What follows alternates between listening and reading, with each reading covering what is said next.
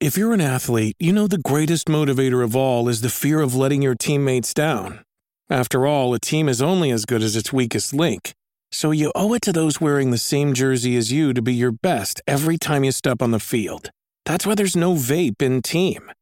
When you vape, you can expose your lungs to toxic chemicals that can damage your lungs. If you're a step behind, the team's a step behind. Brought to you by The Real Cost and the FDA.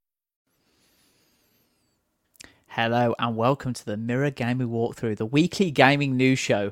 Today, I'm delighted to be joined by two of my esteemed colleagues, Scott McCrae and Tom Lynch. Uh, you'll see that Scott is here with his camera on. Tom's camera, unfortunately, has had a little bit of a panic just before we went live, so he's got like a little avatar in his place, uh, but we can still see we'll still see your face, Tom. So it's all good. Uh, Scott, Tom, how are you both? You all right? Yeah, I'm doing good, thanks. Very warm, very you know, feeling very disgusting, but I'll make it through this. Hopefully, won't pass out. I hear you. Um, just let let me know how you're feeling as as as it goes. Keep keep drinking water, Scott. Uh, Tom, hopefully you're feeling a little, a little bit better than Scott is right now. Very much the same, to be honest. Yeah. trying to fend off these tech goblins that have crippled some of the uh, the old tech, as it were. But yeah, hanging in there. Good. Well, uh, no, it's uh, it's it's been a bit of a hot week, but it's been a bit of a hot week for new game announcements. I hope you like that segue. What a segue! Oh, lovely. Uh, let's react to the Xbox game showcase that happened on Sunday evening. Um, there was so much announced. We talked in the previous walkthroughs about potentially, as someone as an Xbox player I went into that with more hope than expectation. Really, I was hoping that Microsoft and Xbox would have something up their sleeve, but I sort of I wasn't counting on it.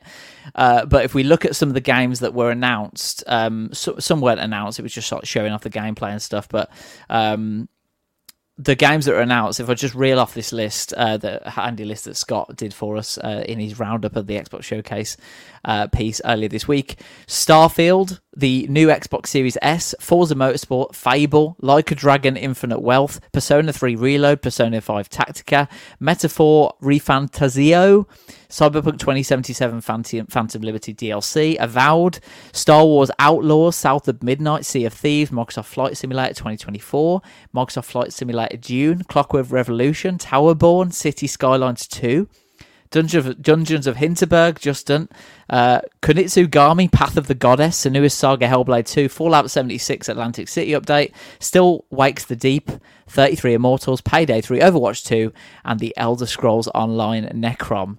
Um, there's a lot. There was a lot there. Um, they opened up with Fable. We're not sure whether that's a, a reboot or a complete continuation of uh, maybe Fable Four, or but we do know that Richard Ayoade is in it um, because he was in in the trailer.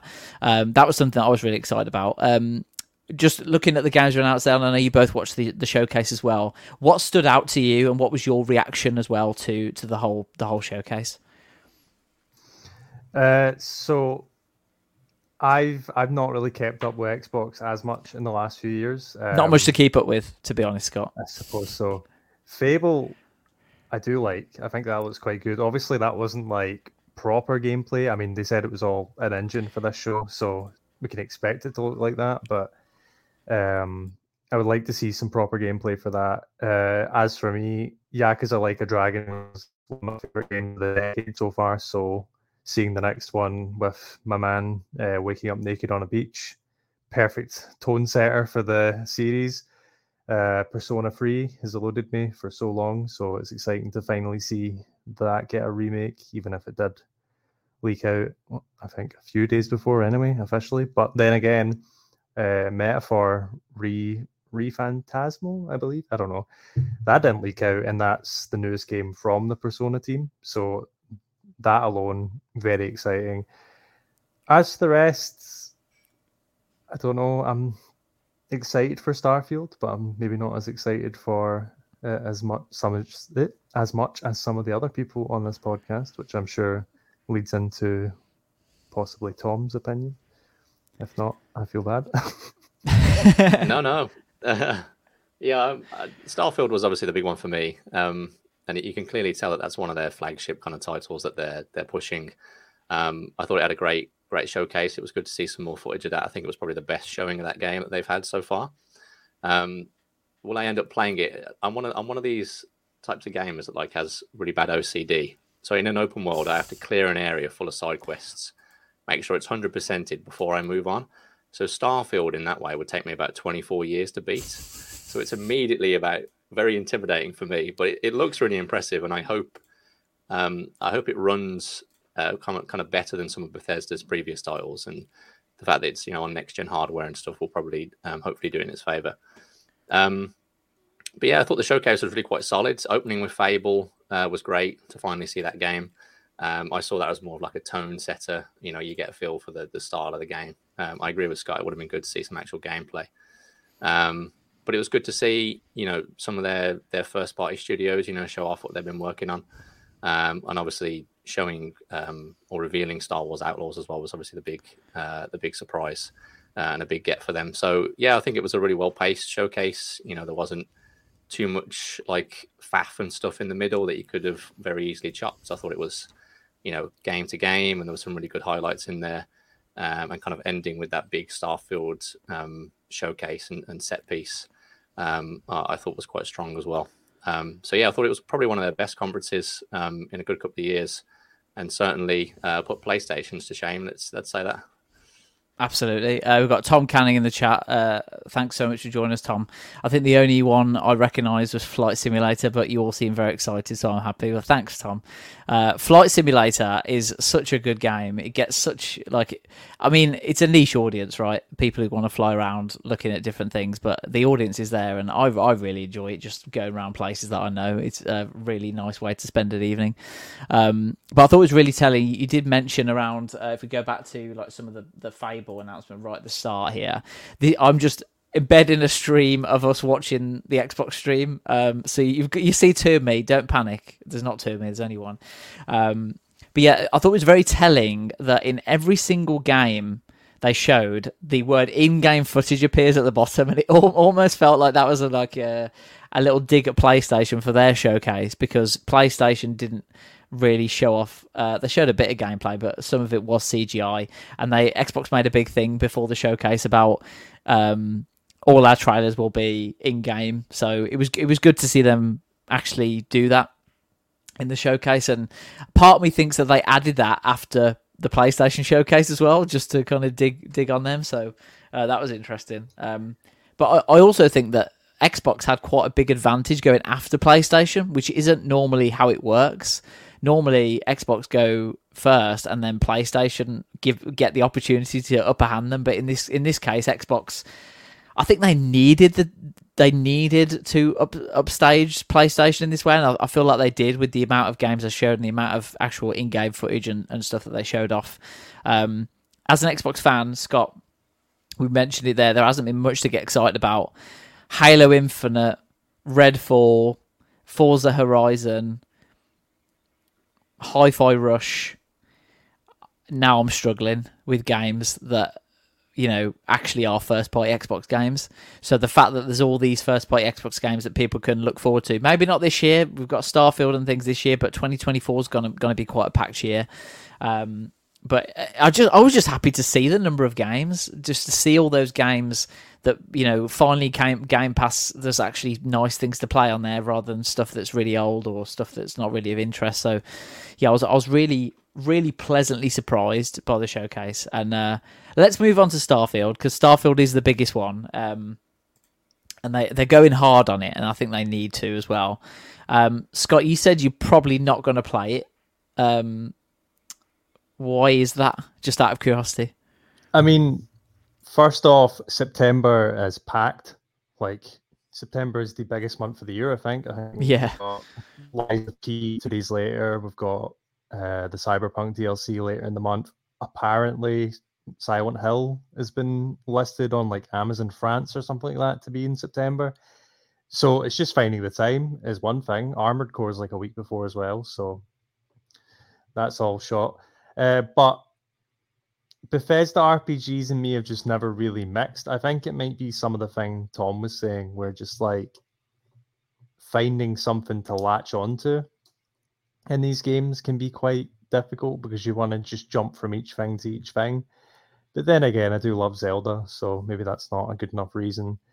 Um, but I mean, I don't like Skyrim. Uh, I think the Fallout games are pretty good, but I've never really finished one. And Starfield does look very good, but for whatever reason, I'm just, I just don't know how I'm going to feel about it.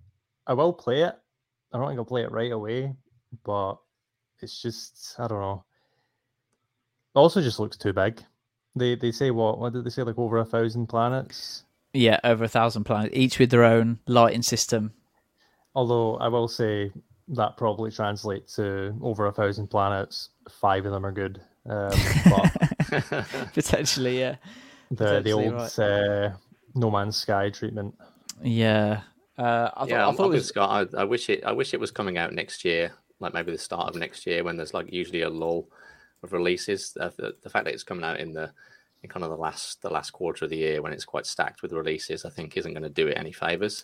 It'd be really Yeah. good to like sink. Imagine like sinking your teeth into that in like January when you've burnt through like the Christmas backlog of games, and you could really sink your teeth into this. I think Yeah. that would. Um, I think that'd be great. Um, but in terms of like comparing it to their previous catalog of RPGs, it's probably the one that like appeals to me the most. I'm not Hmm. really a big like fantasy guy in terms of like a setting or a genre. And the post-apocalyptic thing with Fallout, I just think was has obviously been done so many times before in different mediums. Whereas I think it's a really interesting um, kind of setting and genre to go after because you don't really see that a lot in in games or Yeah. or things like that. So it's the one that interests me the most. Um, but it's it's just finding the time to play and like do the game justice because you can't really play this game for like two three hours and, and and get what it's what it's supposed to be. You know, this is the one that you clear everything for a good couple of months and and play. And I, I, just, I just don't think people really have the time to do that nowadays when there's so many other things competing for your attention. Yeah, yeah, absolutely. And we we, I mean, the you mentioned there's so many things. There are a thousand planets. There's like uh, the biggest city that Bethesda has ever done on the the main planet. There's the character customization. There's ship customization. There's an in-game economy. There's crafting. Uh, there's base building. Like, there's just so much to go after. And I- know, uh, although Bethesda is well known for putting out games with bugs, uh, and Microsoft and Xbox have come out and, and said this will this won't be the same thing. I will point you to the still that we're showing now, which is the lighting system. The shadow is in the wrong place. I didn't I believe notice that. I believe they said the least amount of bugs, which still yeah, it still means some bugs. Yeah, But but th- this is this was a, a direct showing off their lighting system, and the sun is clearly the other side, and it yeah. So uh, yeah, but uh, I mean, Jasmine's in the chat. Uh, hey, oh my god, I'm in the stream. Yeah, there's also Jasmine in here. Thanks for joining us, Jasmine. Uh, can you tell how blown away I was by my stance? Yeah, absolutely, you can. Um, but yeah, I think I think that's the thing, isn't it? It's it's it's just just how just how polished will this game be? I think that's that's going to be a huge thing. We we we talked about Zelda Tears of the Kingdom. They the game was finished for what was it two years before, and then it was pretty much two years of polish. Am I, am I around the right line, line, Scott? It was about two years, wasn't it? They said they came out and said, uh, was it a been- year? might have been a year, yeah. a year. It's just the polish of the games, and I hope they've spent a long time polishing it. It's been in development for 25 years. It's got huge potential. And Tom, you said no one, no one sort of done it this way before. I think it's because it's such a big game and such a big task for them to do a thousand planets. I think it's probably why people haven't done it before. Like No Man's Sky did it and sort of did it, but then it wasn't really what they sold, and it is now where it is. But that's procedurally generated, right? That's sort of a random algorithm thing. Whereas this is like a curated 1000 curated planets. So that'll be that'll be really interesting. Um we also talked about it from a, like a like a press review from a, a like a really like selfish point of view. How do we even review this game to its full potential? Like how many hours are we putting into this to test every single mechanic and the story and how many planets do we visit before we think we've reviewed the game? You know? If they send the game out now, like today, yeah, yeah, maybe we'll have enough time. Yeah. But uh, yeah. It's going to be a review in progress that takes six months, I think, to finally finish. Well, it's uh, whoever picks that one up is all I'll say.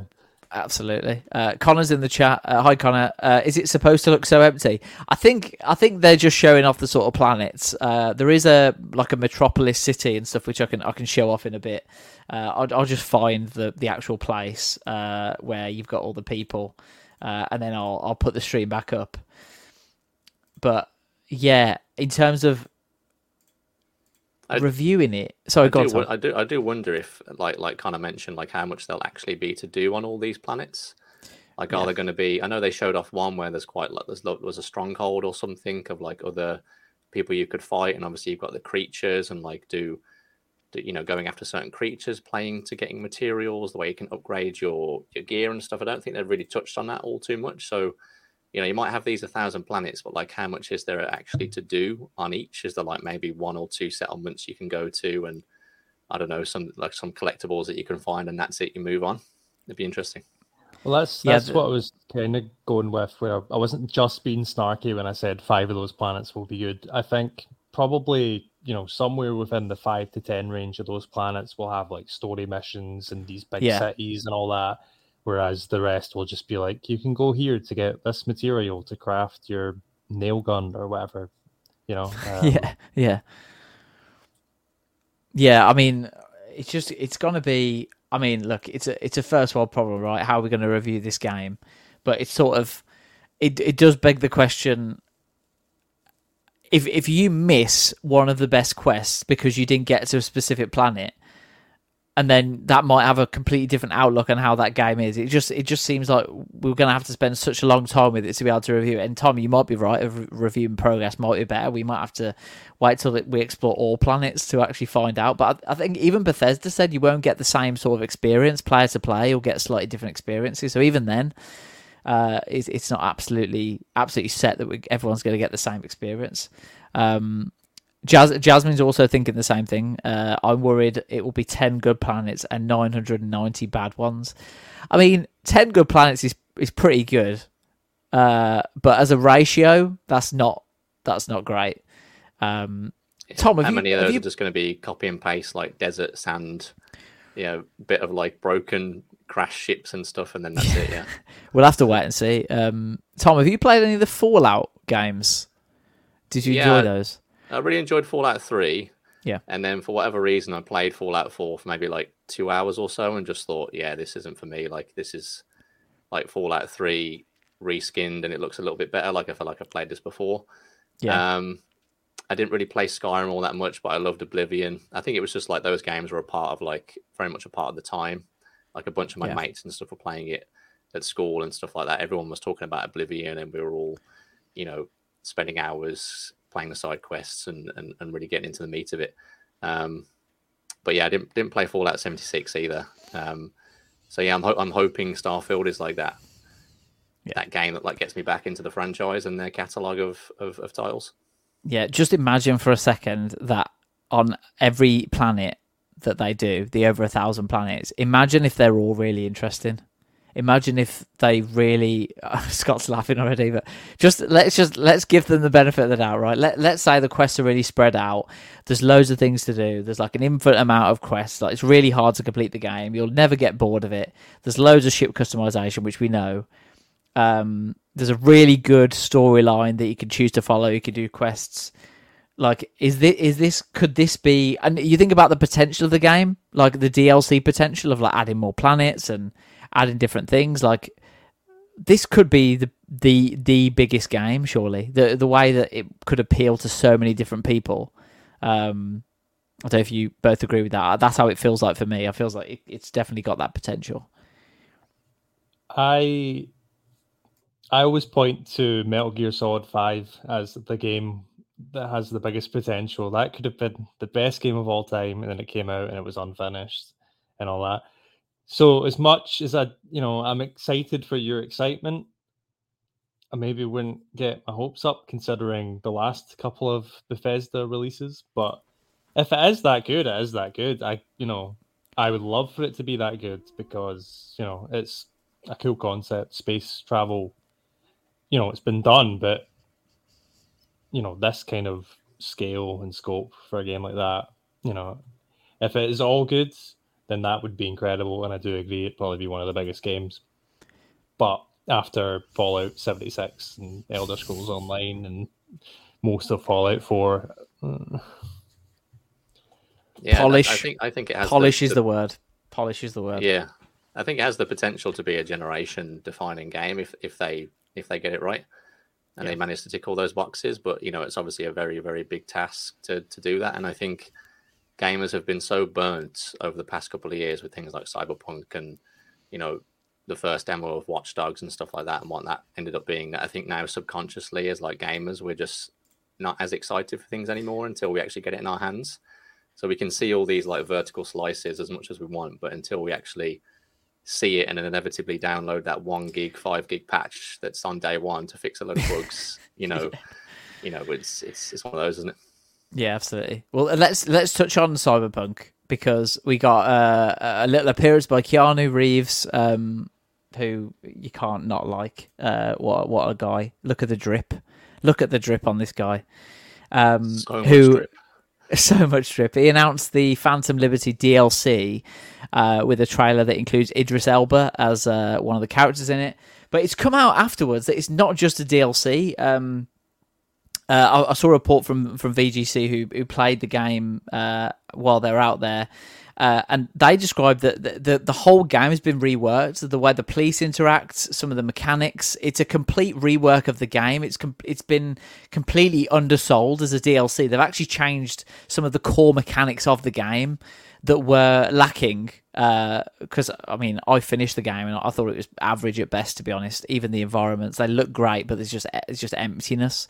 Talking about like Starfield, like cyberpunk like there's just there's npcs walking around and they just feel like robots all of them uh, i know some have like robotic things in there but they just they just feel empty like no personality so this this potentially this dlc or reworking of the game would it be possible to like reboot a game as big as this at this point do you think or do you think it is a bit a bit too late for for this content um, not to go back to space travel, but you know, No Man's Sky managed to reboot itself to the point it is now. Uh, that honestly, from watching this trailer, I was kind of like, okay, cool, new Cyberpunk story. But after I heard that, I'm a little bit more excited, or I'm a lot more excited about it. I started playing the game this year, um, just earlier in the year, but you know, I had a few problems with it and it looks like most of those are getting touched on, like the skill tree being dead weird, the police being non-existent, like the AI for them being terrible. So yeah. this is this is what the game should have been, whatever, three years ago when it released. But I'm glad they finally seem to have got it there because you know it's cool. It's a cool looking game. It's a cool world. It's got fun characters, but you know, it's just a shame how it all turned out. Absolutely, absolutely. So uh, VGC uh, ha- had an interview with uh, pa- uh, Paweł Sasko, uh, the creative director, um, who's actually departing for a new, new adventure. But uh, he talks about all the core main systems of the game have been redone or updated in a major way. He told v- VGC. The biggest ones are the perks and skill tree, which have been rebuilt completely. And we've also added vehicle combat, which enables new car chases. So he talks about how there could be just a random car chase that's that's being that's going on, and you sort of get involved with it when you don't mean to, um, and it all happens live. Um, uh, and he he talks about AI improvements, uh, followers, um, systematic changes that demand a new playthrough. Uh, all skill trees, all skill trees have been changed. Um, Vehicles also have weak spots like their charging ports, which is really cool. So, and uh, you can also shoot from cars now, which I can't believe you couldn't do before. Like even GTA Three, you could do that, couldn't you? Uh, back then. So, um, yeah, I mean, Tom, have you have you played Cyberpunk 2077? I haven't. No, I, I, haven't? I was really ex- I was really excited for it, and then when the reviews kind of dropped, I just stayed way clear of it until it was um, inevitably fixed, and then yeah. by the time that it had, you know, just the the narrative had moved on, and other games that came out that had like caught my interest. But um, this showing of Phantom Liberty, I think was really cool. Like if this is the the game that they almost promised, you know, the the the, the main game was going to be, then I think it might draw a lot of people back in. And I think the premise is really cool as well. Like the, the president landing in this district, and you basically got to protect the president and like exfil him. I think is a really cool like story idea. Um, is is this? Do you have to own the main game, or have played the main game to play this, or is or is it a standalone separate thing? It's a standalone separate thing that costs Scott. Is it twenty nine ninety nine? Uh, I think so, but I think I don't think it's standalone as in you can buy it outside of the game, but I think it's like so I, embedded I pl- into the game. Play the main game.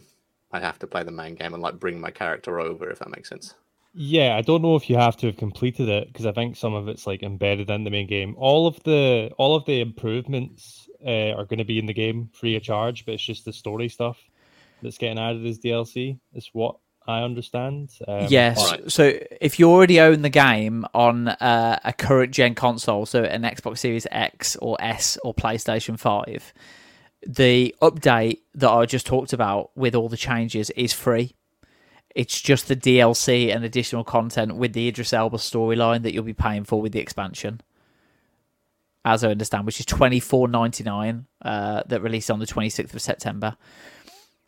Uh, which m- makes it makes it a bit more compelling, doesn't it? Just to jump into it. If you if you haven't if you haven't bought it, you can you can uh, buy it and like play the game as it was meant to be played when it was first released, which is a, a nice feeling potentially.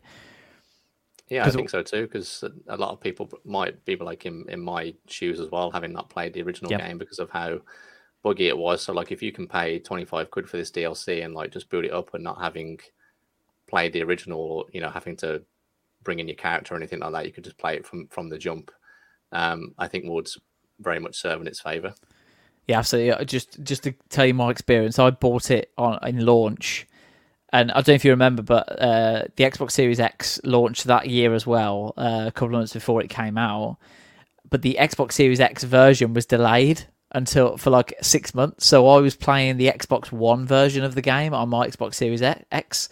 Uh, so I had to sort of stop playing the game because I was like, I'm going to ruin it for myself and I want to experience the graphics. And by the time it came out, I'd already, I'd just gone through and completed it. And I didn't have a reason for another playthrough. But now with this expansion, um, I don't see a reason it might necess- necess- necessitate another playthrough. Uh, we'll have to wait and see. But uh, Scott, have you Scott? You played that, haven't you? Uh, I played. I I was in Tom's boat where I was waiting yep. for it to get into a decent state. I started playing a little bit when the port came out for the PS5, and then just something came up. That was only last year, wasn't it? Um, so probably one of the like 50 games that came out then. Yeah. Uh, and when I had some downtime at the start of this year, I started playing it, um, and I got fairly far into it. I mean, I, I'm not going to spoil anything, but you know, there's yeah. a moment in the start of the story. I mean, Keanu Reeves shows up yeah. Two, basically. That's probably the best way to put it. Um, yeah. So, you know, I played like a significant bit of it, but um, I don't know. New stuff came out and there was some stuff about it that wasn't all there, but I'm excited to go back in. I probably won't restart the whole game, but it'll be nice to have these changes. Hopefully, they'll just embed themselves into my save and I won't need to yeah. restart it actually. But yeah, no, this this all looks good. This all looks like yeah a right move. And I mean, The Witcher wasn't great at first either, and they kind of got that where it needed to be. Not as bad as this, mind you, but so you know, maybe next time release a game that's not busted at launch. I guess is the best way.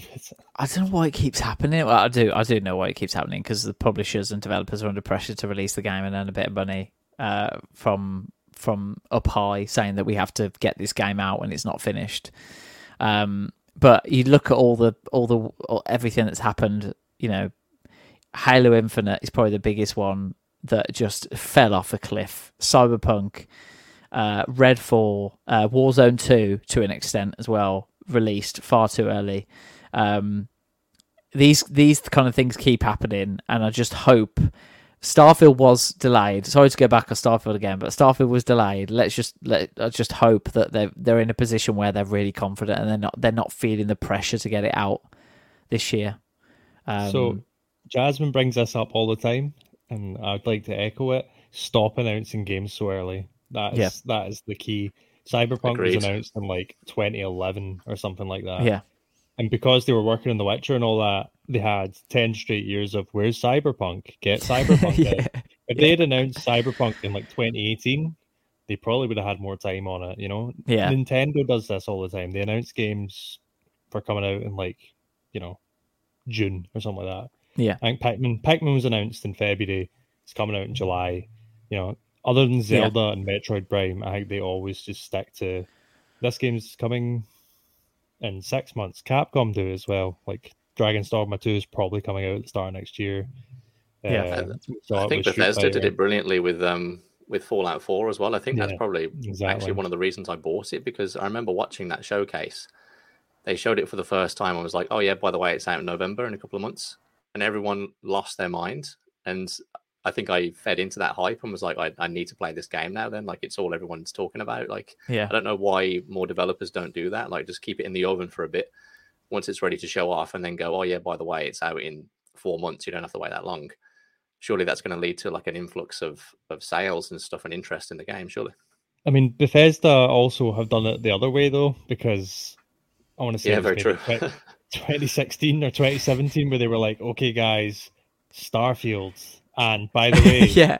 Elder Scrolls 6, and they were a PNG for like what five years in Starfield's case. Probably for the next five years in Elder Scrolls case, we're not going to see anything from that. It'll just be a PNG.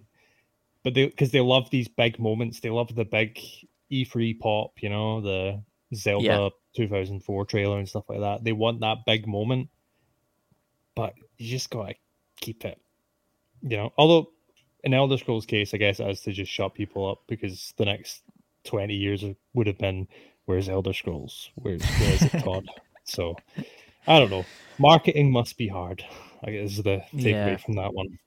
I suppose that, that's why Rockstar do such a good job with the GTA, GTA series because everyone sort of knows that it's in development, but they never actually say, and they never they're very very quiet on it. I think they do do do, do a very good job, apart from the leaks obviously that happened. But I think the the biggest thing, um, the biggest example I've seen about announcing a game before it's it's ready, not even ready, but before they should have done was the day before that survival game from that small developer where they announced the game but they didn't trademark the name first. So they lost their they lost their Steam listing and they lost and they they also didn't um, buy their website or something. And then their their website was taken away, so they've had to be removed from Steam. So guys, if you announce a game, make sure you trademark the name before. Uh, I mean, that's like marketing 101, surely. I mean, I guess for the day before, uh, make sure the game actually exists before. Yeah. You know, even that, even yeah. that is a question. As far as I can tell, it's two people in a development team, and every trailer we've got is a CGI trailer that looks ridiculous, like as in really good. And you just think, how can something like that look that good? And uh, yeah, there's no in-game engine footage with that one. Uh, So- but yeah, Well, we're back on that. I did want to bring this up earlier. As much Hmm. as Xbox were like, we're not going to show any CGI trailers, it's all going to be in game. It doesn't mean they showed gameplay because what was that? Senua's Sacrifice or Senua's Saga or whatever? That was like a six minute cutscene. That's oh, the Hell- Hellblade, yeah, yeah, yeah, Hellblade so Two. they really they really hyped up that we're gonna show gameplay and then we're showing a They lot try and get away with it with in-engine footage now, Yeah. don't they? okay, as an engine, but also that was just a six minute cutscene. That could have been a CGI trailer, you know. So I don't know. It did win them some brownie points over Sony, but I don't think they went through with it as well as they should have. That game's probably got gameplay ready. I don't know why they went with the what was it? She was just looking at a puddle for most of it. yeah, this one here. Yeah, I mean, we, we, me and Jasmine on the stream watching this, we were like, this game looks incredible, and it does say in-game footage, but yeah, we, you do need to be wary of whether it's the in-game engine footage or whether it's actual gameplay from the game. But in any case, just look at the detail on the on the face and everything. Oh yeah, that. it looks phenomenal, but I want to see the game. I want to Yeah, see yeah, someone yeah. play this game. It was announced three years ago, you know. Yeah. Um, and like you can get away with CGI trailers. I get the point of them. Like you know, my most excited thing was a CGI trailer of a naked Japanese man washing up on a beach. It's just yeah. When that was, a, I, I was really close to like taking off the stream for a minute because it um, just kept cutting to different angles. I don't know if you saw that as well, Tom. It was uh, it was a bit. I believe that's the next one after Senua's Saga. If we want to get this one. Oh, is it? Okay, okay. Um, let us know in the chat if you want to see uh, if you want to see someone on a beach with no clothes on. But, but even then, it's like you can get away with CGI trailers. Announcing Senua's Saga three years ago with a CGI trailer, that's fine. Yeah. But it's been three years. The game should be out within the next year, I imagine. It's getting to time where you show a game, you know? Yeah. And that and like what was the other one they announced? The um it was like the second game in the show. Shadow something the guy playing the guitar. Um I should really remember the name. I wrote the, the recap, but this one. Yeah. Cool. It looks cool what what is it? South of Midnight. Like announcing a new IP with a CGI trailer, it always just feels a bit mm, to me. Like it looks cool, but what is this game? It was the same with Ghostwire. What actually is it? Yeah, yeah, what actually is it? Yeah. When Ghostwire was first shown off, I was like, this looks really cool. What is it? And it was nothing like people expected it would be. Yeah. But for like a franchise that's already established, you know, like put, putting your CGI trailer of your naked Japanese man, that makes sense. That gets me excited. yeah. Because okay, cool, there's a new Yakuza coming. Oh cool, yeah. it's in Hawaii. But for this, like what it, sure it's an engine, but it doesn't tell me anything about the game. It doesn't you know, it may as well have been a CGI trailer. Yeah, yeah. I guess yeah. is my feeling about it. But so, d- does this mean that this game, like, obviously, is not ready? But they've not got to the stage yet where they're confident enough to show the gameplay. So they've just gone, let's just create craft craft a trailer that's in our engine and just get people excited about it without going into the gameplay. Is that is that what what's happening, or is it a different a different reason? Do you think? I guess, but like even from watching this trailer, what do we think this game is? What genre is this game going to be? Because I remember We Happy Few, this exact same developer, that looked really cool. That looked like a Bioshock kind of esque yeah, thing. Yeah uh, and then it turned out to be like a survival crafting game or something. Yeah. So I mean, she's got she's got a weapon. She's got something on her back. Could it, it be, could be, first person? Something? Exactly. That's what I mean. Like Ghostwire Tokyo looked like it would be like maybe a stealth game or something yeah, yeah, like yeah. that. And it turned out yeah. like this first person, like magic hands thing. You know? Yeah. So like. Yeah. What is this game going to be? Yeah, who knows, man? Who you knows? may as well uh, have shown a CGI trailer. Yeah, I guess. But yeah, Talking about not knowing, talking about knowing what a game is. Uh, the next one we're seeing is uh, the new Star Wars Outlaws game, which is the very first open world Star Wars game. We don't know much about it, but what we do know is it will be an open world Star Wars game. It looks incredible. When I watched this live, I was like, I was I was waiting to see a Mandalorian appear. I'm going to be honest. I was waiting to see that Mando appear, but I mean, even without that, this looks so good, and the potential for an open world Stars Star Wars game is obviously clear to see from a obviously a money making perspective because the Star Wars franchise is, is massive, even if the films are mid, uh, especially the the newest ones. Um, but were you are you excited for a, a open world Star Wars game? Yeah, I'm definitely excited for more Star Wars. I mean, I'm playing through Jedi Survivor as well at, at the moment now, which is really, really great. So if if if this kind of matches that in any way, I think I'd be really impressed. But I mean, looking at the, I know this is the CG tra- trailer here, and then the Ubisoft showcase showed um, actual gameplay footage. It's it feeds quite nicely off the discussion of like we have to temper our expectations a little bit because, as you said, Nathan, look, it, it looked really good but it almost looked too good to be true.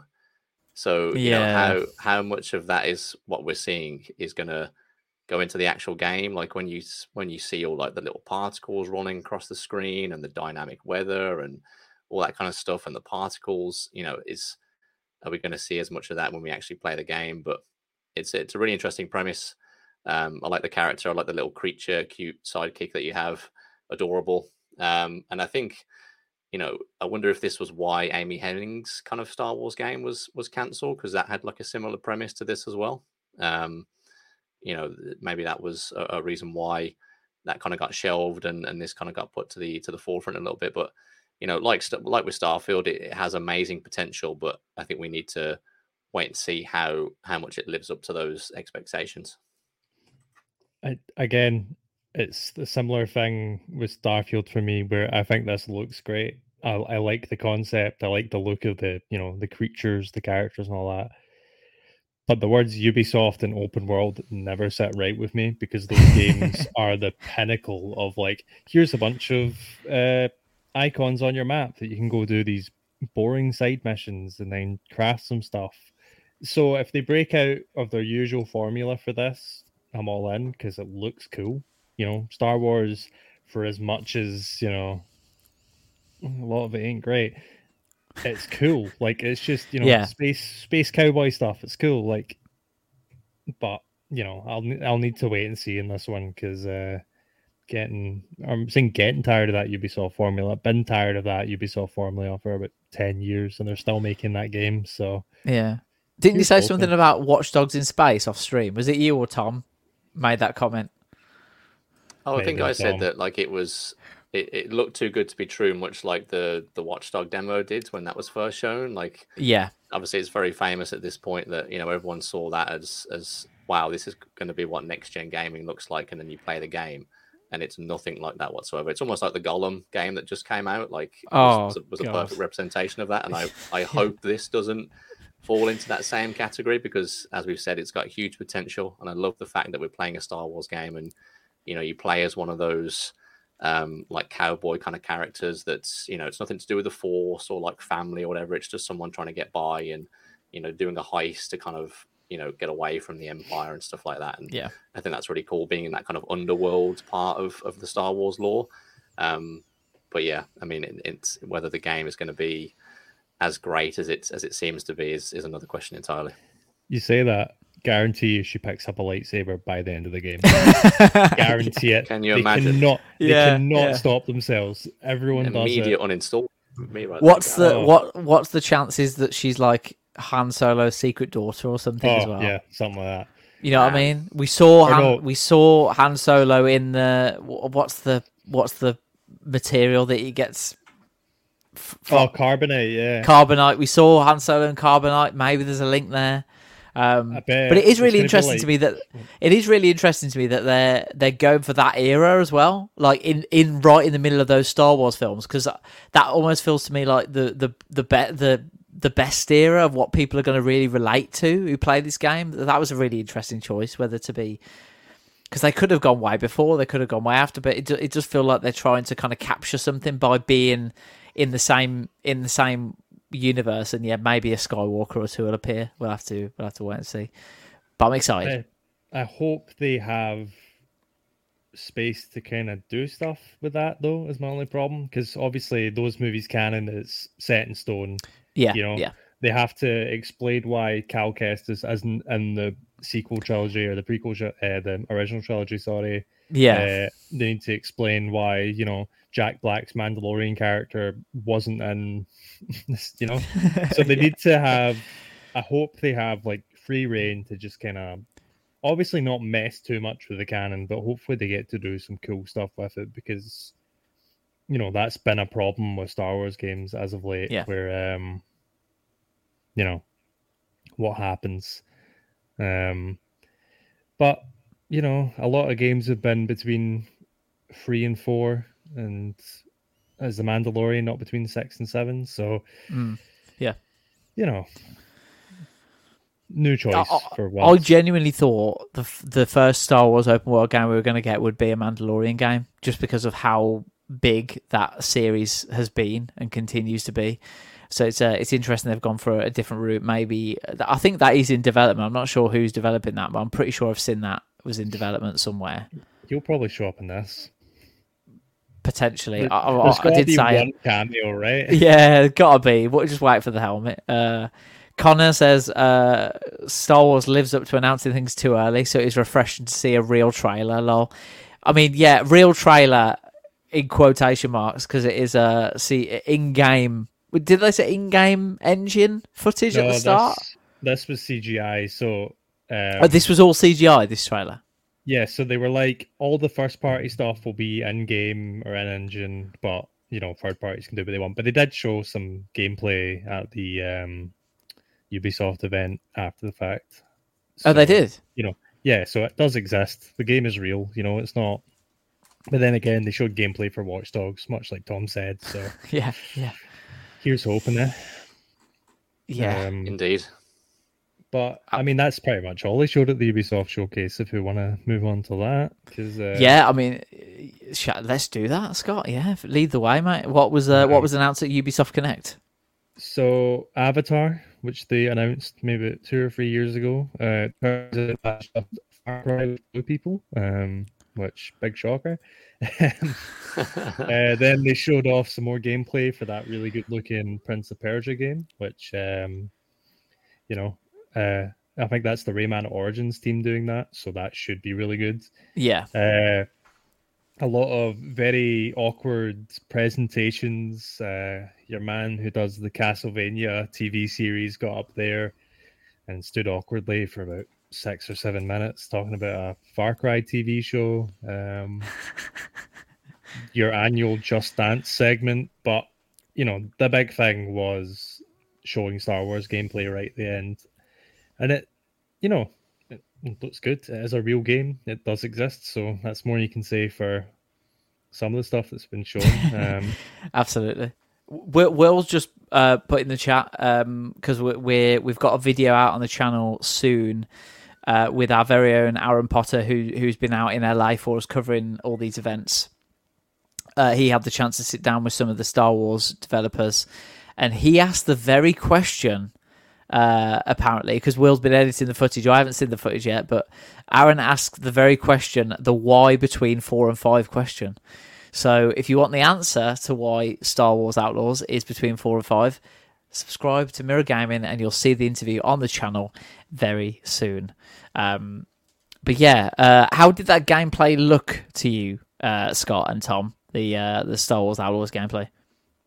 It looked like a multi-million dollar budget game. It's it like like we've touched on already. It it looks spectacular, but you, you could just tell that this is a really polished vertical slice of a game that's been so well choreographed and, and put together and you know they've painstakingly put so much detail into every frame of this demo you know is that going to transcend to this huge open world that apparently this game is that you can like seamlessly go from you know planet into space and and stuff like that. You know, it's just as good as it looked. I I think we've everyone's just got to temper their expectations. But I mean, the combat looked good. I was really impressed by the UI. I thought the UI was really clean, quite simple. I really liked the title treatments and the fact that there wasn't much on screen. It like it made it quite cinematic, uh, gameplay wise. Um, the ship, the uh, the actual like spaceship combat looks good as well. Um, kind of like uh, Star Foxy with like barrel rolls and stuff like that, rather than like so much you're on a linear path kind of flying around. It seems there was a bit more freedom to that as well.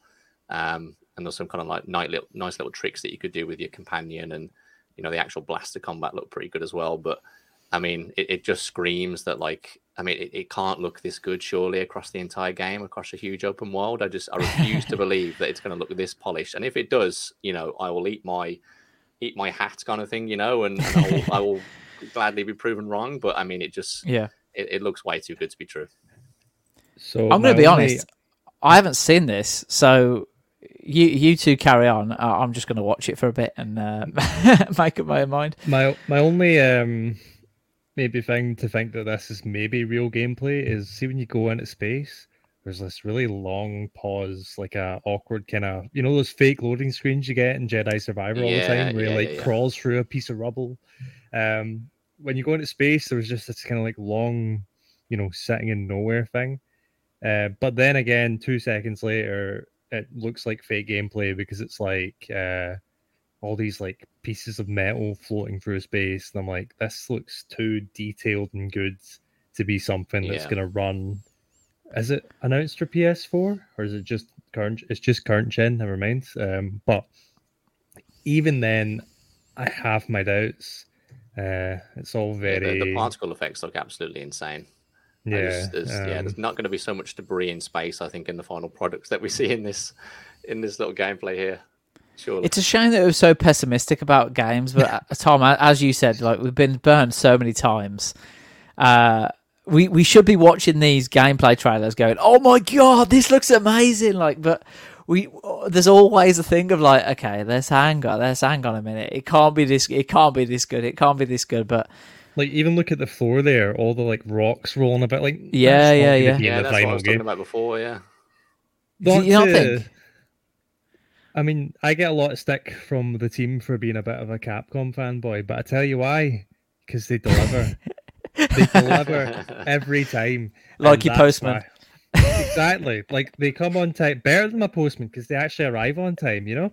Um, I mean, you know, Capcom are probably having a, you know, better uh, union stuff than them, but not the not the point for now. Um, yeah. So Capcom delivers. You know who doesn't deliver?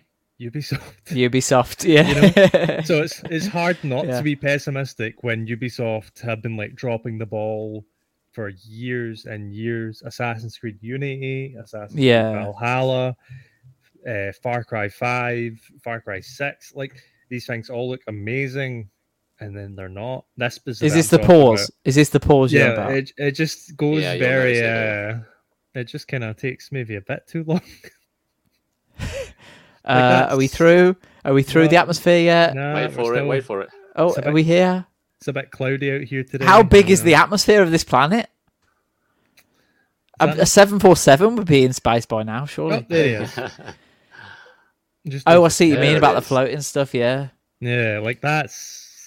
I don't know. If it is, again, I mean, I'm not going to eat my own hat because that'd be like really bad for my digestive system. But you know, I will be impressed. Yeah, like yeah when they go through this, I'm pointing at the screen as if we can see that. yeah, because I'm on the on the screen. I'm pointing away from it. When they go through this, like, look at all that.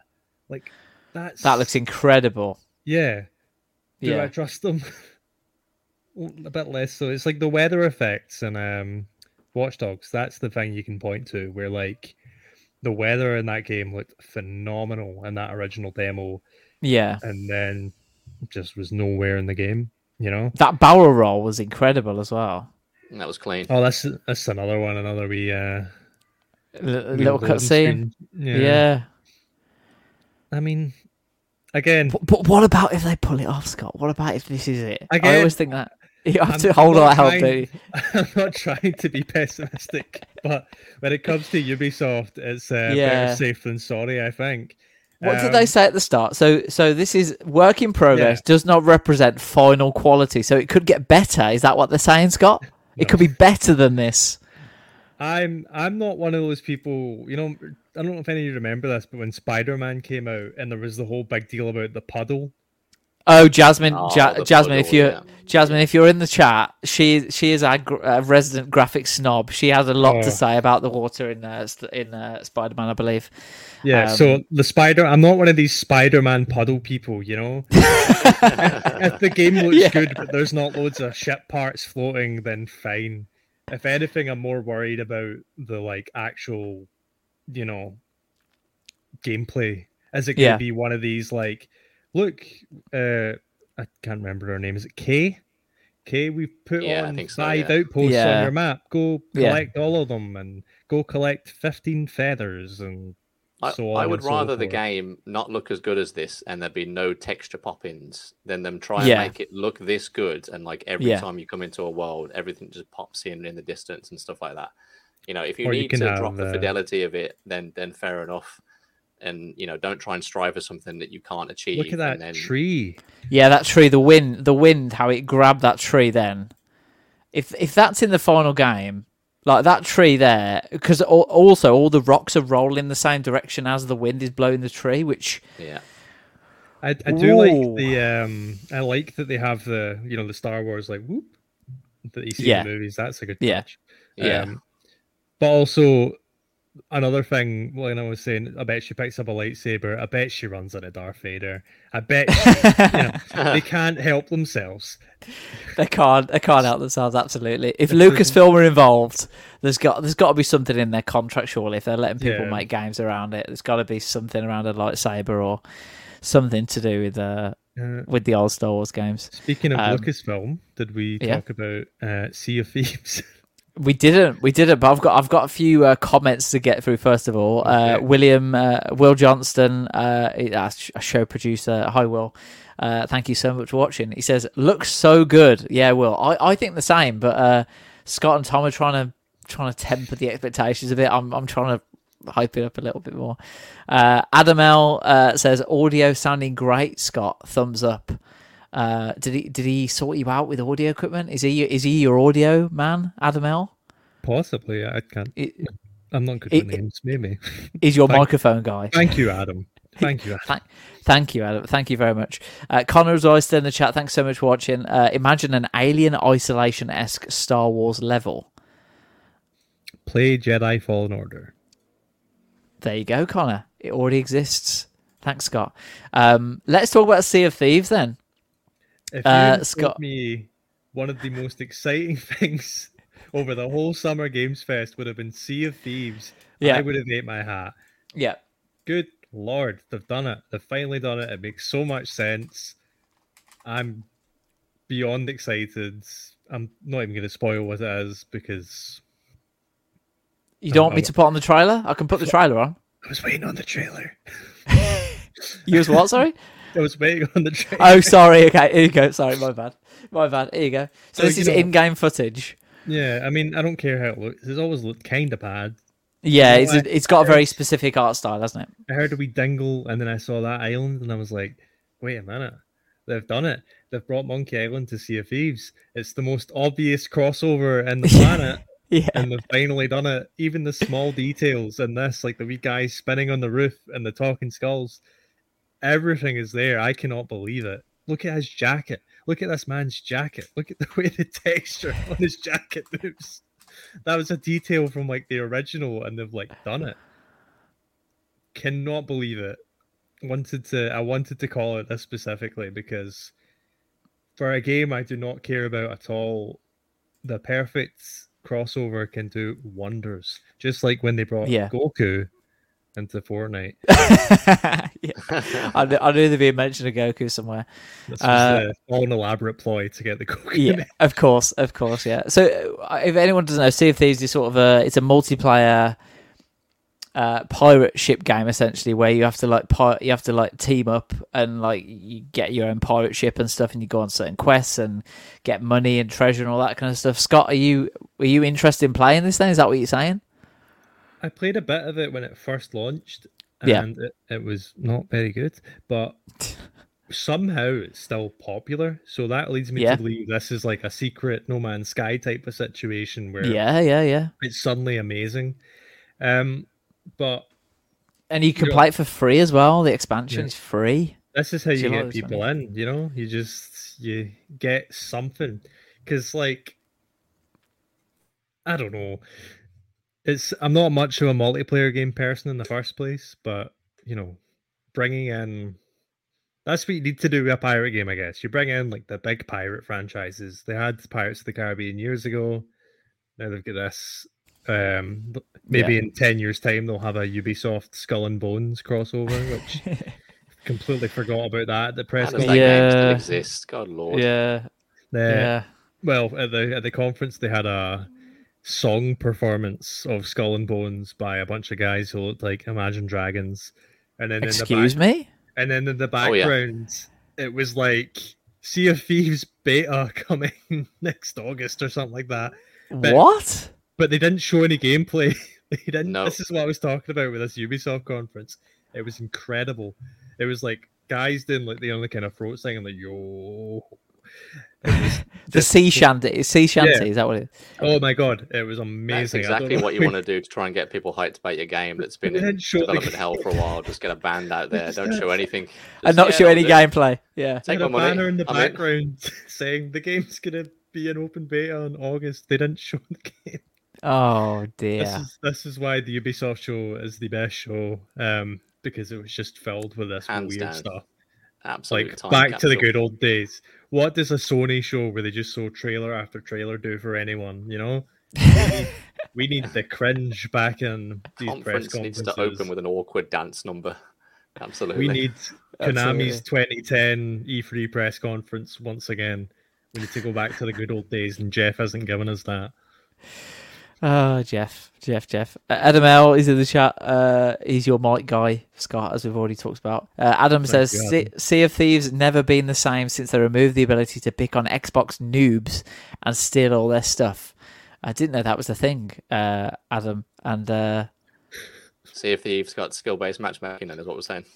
I, I, I don't know. Potentially. Uh, have you Pirates ever... wouldn't steal anything, would they? No, no, no. That's completely out, out of character for for them. Um, uh, have you ever played Sea of Thieves, Tom?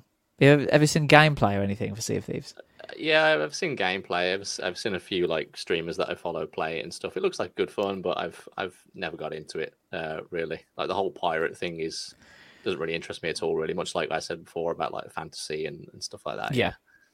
Did, what I, what I, know they made a few Pirates of the Caribbean games, but it, it seems to me that there's a there's a real sort of imagine a Pirates of the Caribbean open world game where you can sort of just similar to Star Wars Outlaws, where you just sort of go to different go to different places all around the world. And has that been done? Because that has passed me by. If it has, it has been done and subsequently cancelled when uh, Disney closed their um right when, like 2010 and Disney closed down their internal studios. But there was yeah. A, um, it was called Armada of the Damned, a Pirates of the Caribbean game and it was really? made by Propaganda Games, who made um, the two Turok, not two Turok, the new Turok, and then Tron Evolution. Right. Okay. Um, but they, you know, they got shut down along with all the other Disney studios. So yeah, it was got taken happen, away, but... taken away from us. Um, I think that would be. Nobody would have played that really game. Though, let's be honest, no one's playing that game. I mean, I would have played Black it. Flag is the best Assassin's Creed because it's a cool pirate game. You know, even though it's barely an fair Assassin's point, Creed game. So, Better than you know. the Ezio era. Yeah. Really? You can't beat Assassin's Creed 2 for me. That's still my favourite. yeah. Um, that, I mean, maybe some of it's like Ezio a, doesn't have cheese. Not uh, nostalgia. sea shanties automatically elevate it above above it. Yeah. Uh, I I don't really know how to uh, uh, how to how to uh, segue to the next one. So I'll just segue by saying this: uh, the there's an XDefiant uh, open beta um, coming. Is it like next month, July? Uh, next week. Yeah, I think it's the next June, week. Yeah. Wow. 20, okay. Twenty first. If you go to mirror.co.uk forward slash gaming, you can find out exactly when. Because I wrote that. Well nice. Nice plug, nice plug, uh, and that will be coming uh, going up against Warzone Two, Season Four, or should we just call it Warzone now? I don't know what to call it uh, because uh, in all their promotional uh, assets for the launch of Season Four, have you noticed, Tom, that Warzone Two is nowhere to be seen? It's only Warzone. Have you seen this? Yeah, I, I have noticed that. Yeah, it's it's kind of strange, isn't it, that they've either dropped Warzone 2 because they now believe that it's not worthy, not a worthy sequel to the original, yeah, or they've dropped the two because they now feel like the game is in a decent enough state to like warrant just being called Warzone, if that makes sense. Like who told who told them that? Yeah, well, this is the thing, yeah. I so so hang on, we've got Warzone season four, but we've also got Call of Duty Warzone that is still playable on Caldera. Yeah, it's called so, like Warzone Caldera or something. Yeah. So, so does that mean? Do you think that we'll before we get on season four? Does that does do you think that they're going to drop support for that soon, and they're just going to transition into the no, new Warzone thing? What do you think they're trying to do? With, what do you think they're trying to do? I think it? they have to at some point, right? I'd, I'd, yeah. I think they're just trying to drop this whole whole idea of this next Warzone being like a 2.0 or a 2.2. It almost seems like it's like still unfinished, if that makes sense. Yeah. Then they're dropping yeah, that 2.0 to... to try and like make it seem like it's now a finished game because it's in a place that people have wanted it to be in, you know, ever since it launched. Yeah. Um, but yeah, you're right. I think they have to inevitably drop support for Warzone Caldera, especially as we bleed into the new Call of Duty this year and how that's going to impact and shake up the, the new Warzone um, in its current state. So, yeah, bye bye Caldera. I guess they're trying to trick people into thinking they're playing a better game. Is my well, guess. yeah, exactly, yeah. Probably, probably. I mean, this, uh, this is the company that does Call of Duty Modern Warfare. Hello, Call of Duty Modern Warfare and Call of Duty Modern Warfare. Also, Call of Duty Modern Warfare 2 and Call of Duty Modern Warfare Modern 2. Warfare 2, yeah, I know, so, I know. Who knows at this point? Who knows? Uh, originality. Also, Charlie Intel shared this on Twitter. Uh, on their season, so basically they reused. See, this is from the season six of the original Warzone, right? With the yeah. Verdansk Airport and everything on there. They used the same screenshot for season four of Warzone two. Everybody freaked out thinking Verdansk was coming back. Yeah. But what is that? Just a mistake? I, I think I think they've now pulled that trailer because everyone. Oh really? Verdansk thing. I think they've now pulled that. Yeah.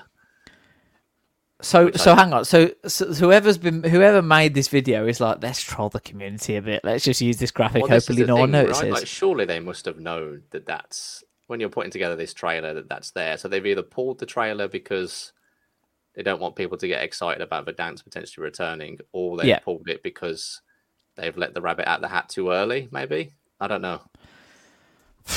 Who knows, man? I mean, knowing Activision, it wouldn't surprise me if it's just a mistake. It probably is, yeah. They just reused old assets, you know, by accident or whatever.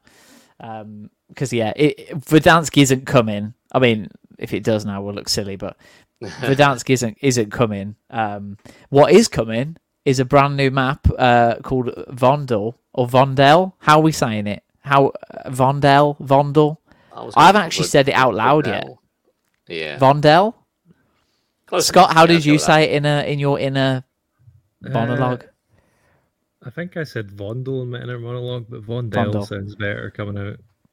I don't know. It's set in the Netherlands, isn't it? We'll need to find yeah. similar similar named places in the Netherlands and find out. Yeah, so in the in the campaign, uh, the single player campaign, there's a there's a section in in the in Amsterdam um, where you're playing. It seems to be based on that sort of mission because that was such a such a highly praised mission, and the, the way everything looked and everything was was incredible. Uh, so yeah, Vond, Vondel or Vondel or whichever however you want to say it, that's coming with Warzone 2 Season 4, which is set for release round about now, actually, uh, on all platforms. Uh, so if you haven't downloaded the update yet, go and update it because if you try and go on with your mates later, you'll have to download it anyway. So do it now because otherwise you'll be waiting.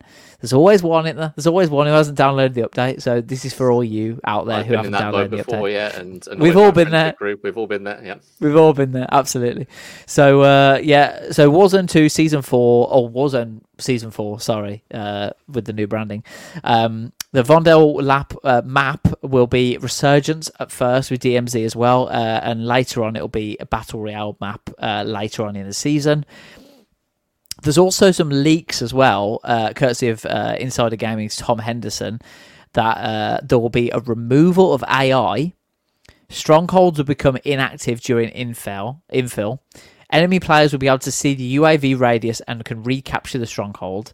Inactive strongholds with white supply boxes are also highlighted on the TAC map, and the base health has been re- increased from 100 to 150, bringing the total player health up to 300 when players are kitted out with a full set of armor.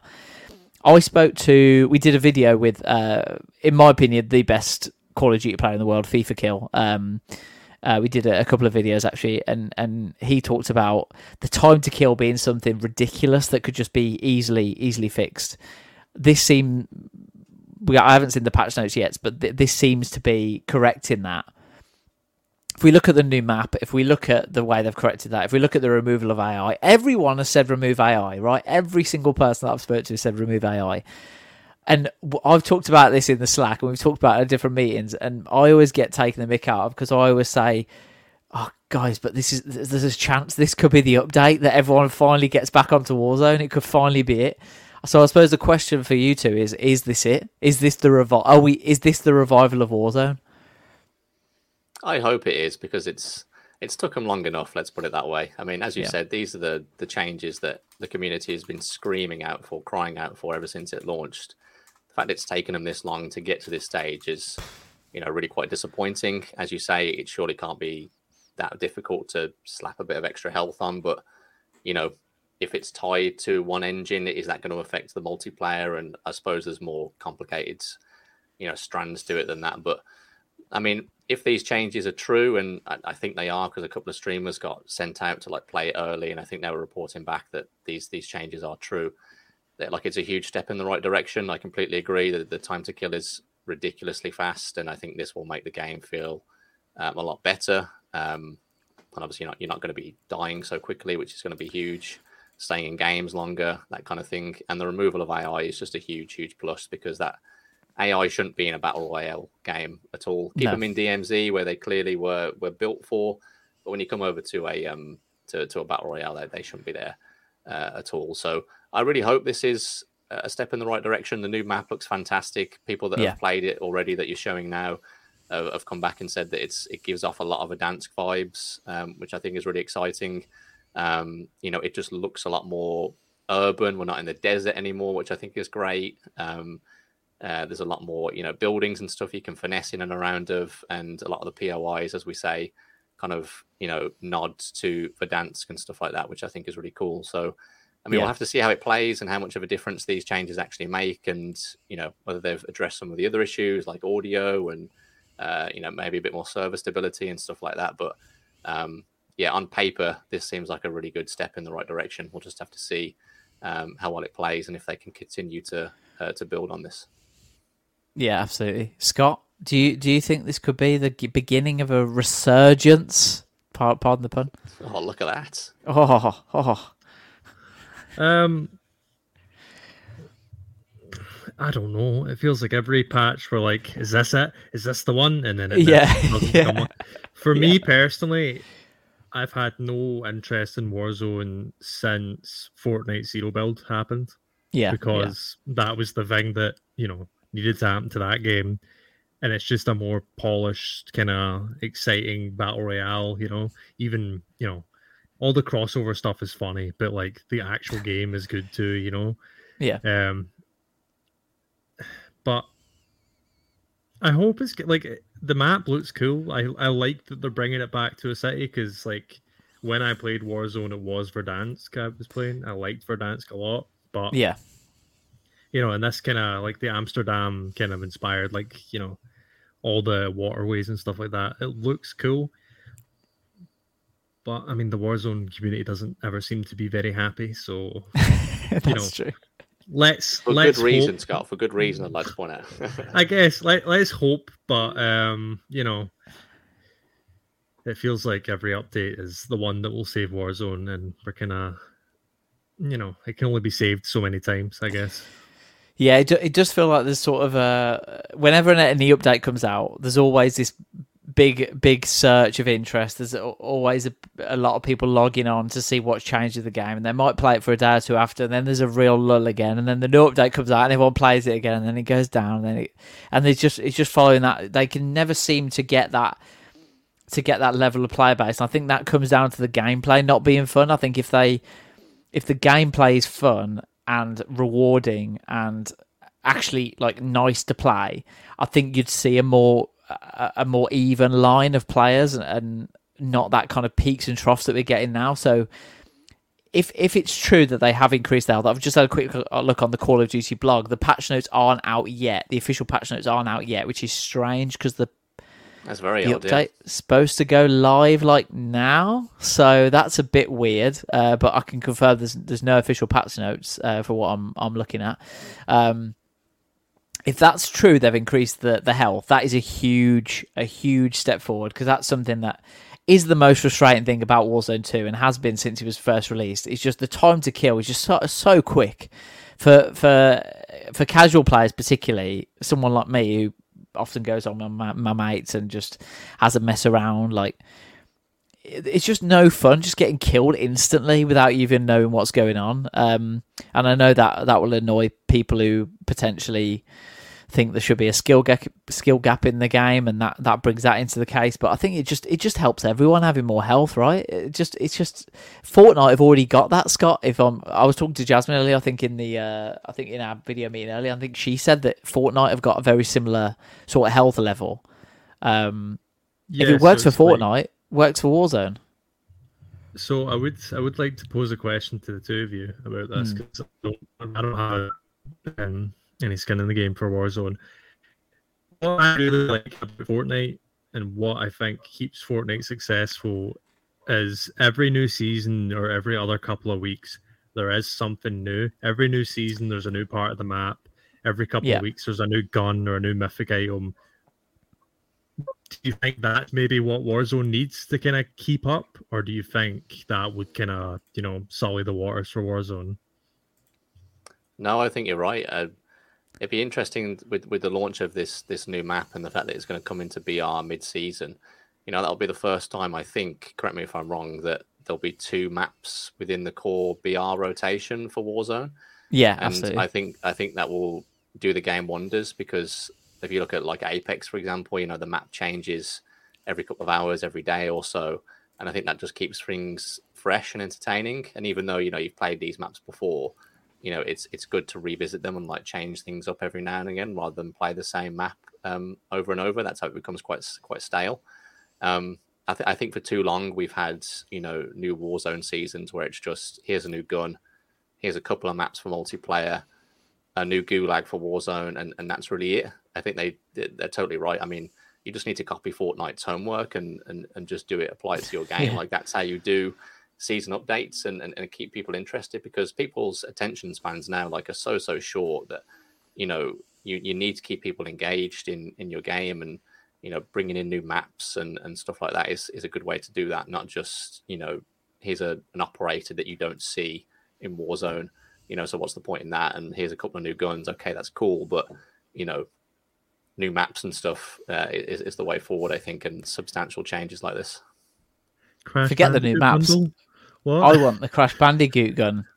They need to add, um, you know, the the old Crash Bandicoot adverts where it goes to the Nintendo HQ with the microphone and it's the guy in the costume. Yeah, yeah, yeah. That's what yeah. we need in Warzone. That's how you say. If that actually fires out Wumpa fruits as the tracers, that's an instant purchase for me. That is. Eighteen hundred COD points. Jesus. Okay, maybe not. Good on them. For a good get, not really in the meta anymore, yeah. Maybe not. get insane with the Insanity sniper rifle weapon blueprint. Or get up close to the typical spin jump range with the Let's Rumble SMG weapon blueprint. Uh, you get a Wumpa grenade as well, which re- replaces the default frag grenade look.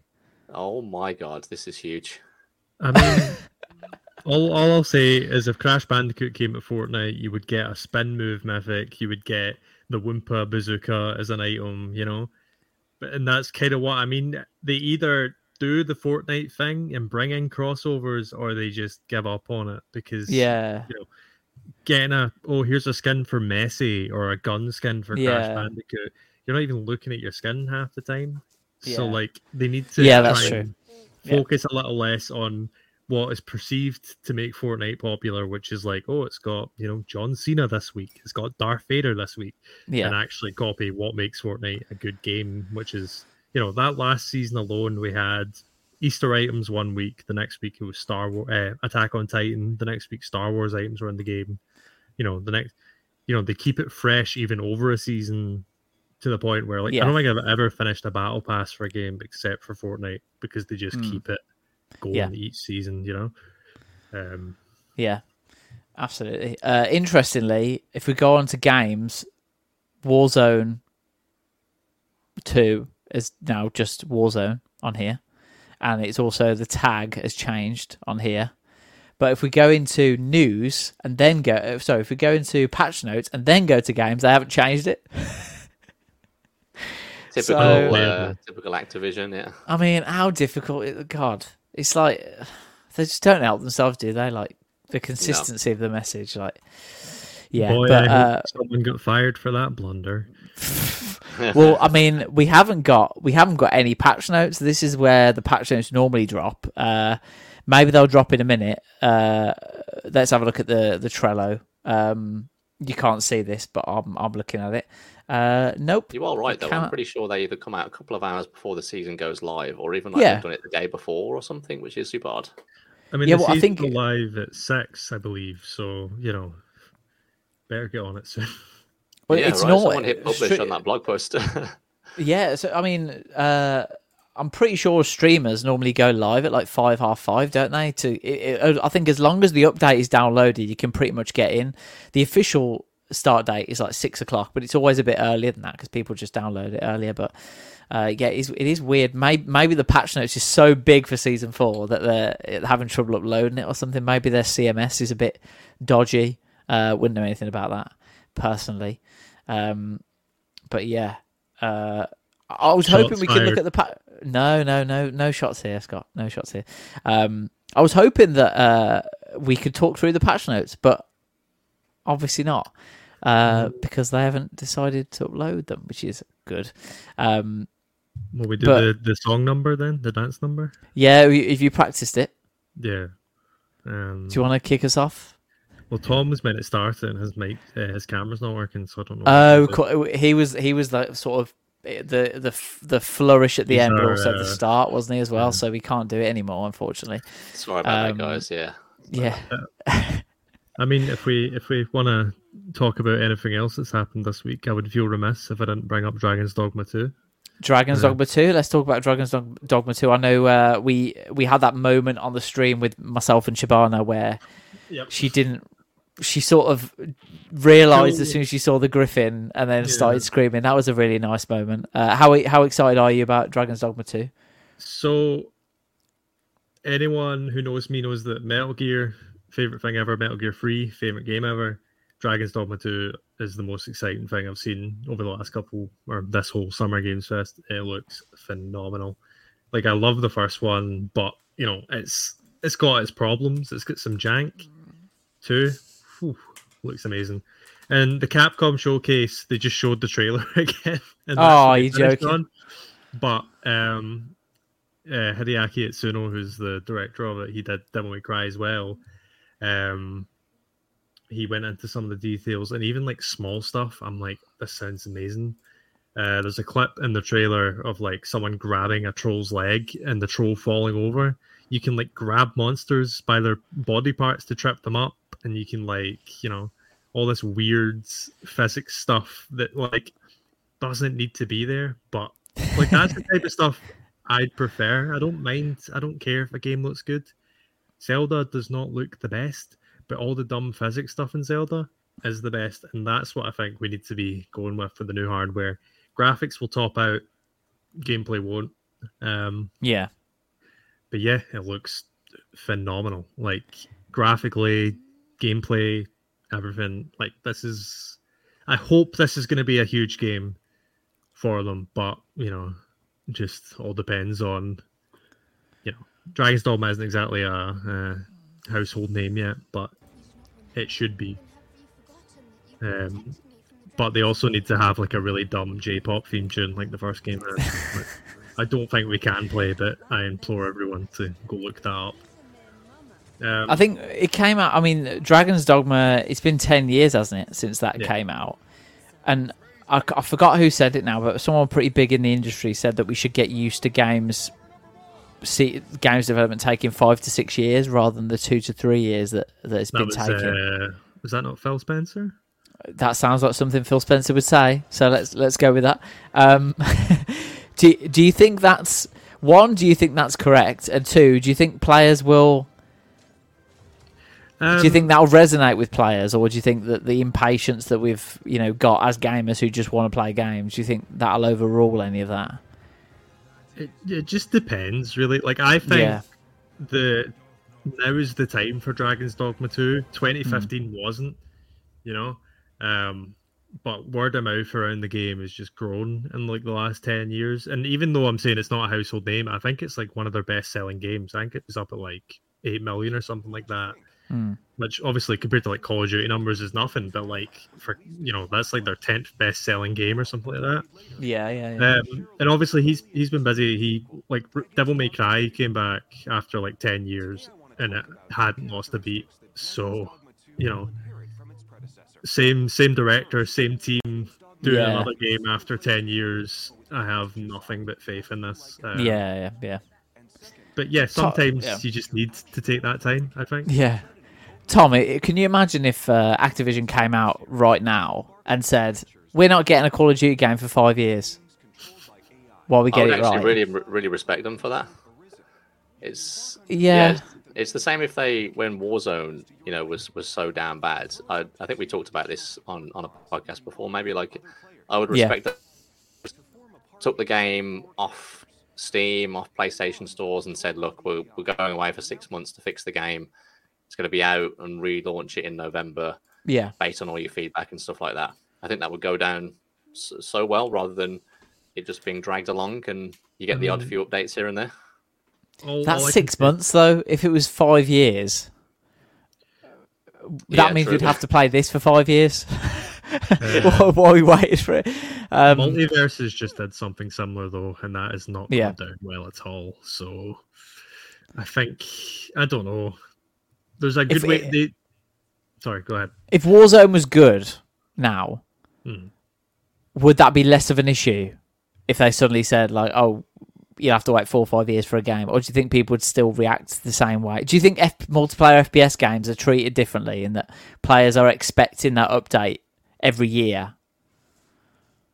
Do you think it's different for games like Dogma Two and I think- Starfield and I think Call of Duty, even two years would do it. You know, like there's what four four teams on Call of Duty: Raven, Sledgehammer, Infinity Ward, and uh, Treyarch. Treyarch? Yeah, Each of those games probably already has like a three to four year development cycle. that's true. So that's a good point. Yeah, giving those teams an extra year or so to figure stuff out and look how the game goes, I think. I think and you just have a leap year every Yeah. every you know just have a leap think- year once every yeah I think it would go a long way for Call of Duty's like perception, like the way people talk and think about Call of Duty. But then again, people buy it every year. Same with FIFA, Yeah. same with WWE. But then again, WWE took two years off and they came back with the best games they've made in Hmm. decades, you know? So basically, they need to release a game as bad as WWE 2K20, and that's when we'll get it. That's when we'll start it. We we already know that there's going to be a Call of Duty 2023. We don't know what it's going to be called yet. The rumors is that it's going to be it is going to be a new game, but it's going to be uh, is it going to be Modern Warfare? They're talking Oh, Yeah, I about it was going to potentially. be like an ex- expansion to Modern Warfare 2, Yeah. basically. I'm, I think Yeah. they're calling it Modern Warfare 3, shockingly. Yeah, Um, Yeah. And just building on that, um, which is interesting, rather than like just doing a completely new new thing. yeah. Ma- Maybe that'll work out for the best then. Maybe if they do it that way, and then next year we'll get the new studio, you know, doing the new game. So apparently it's Sledgehammer doing it. Like they were developing an expansion that's been spun into a game. I thought I it was like Sled- Treyarch's turn this year. It is if you kind of go by the year to year thing, but apparently Yeah. it's Sledgehammer doing it this year. And you know what? Oh. For as much as people love to dunk in Sledgehammer, I think they're my favorite of the three. I think Advanced Really? Warfare was fantastic. I completely like- agree.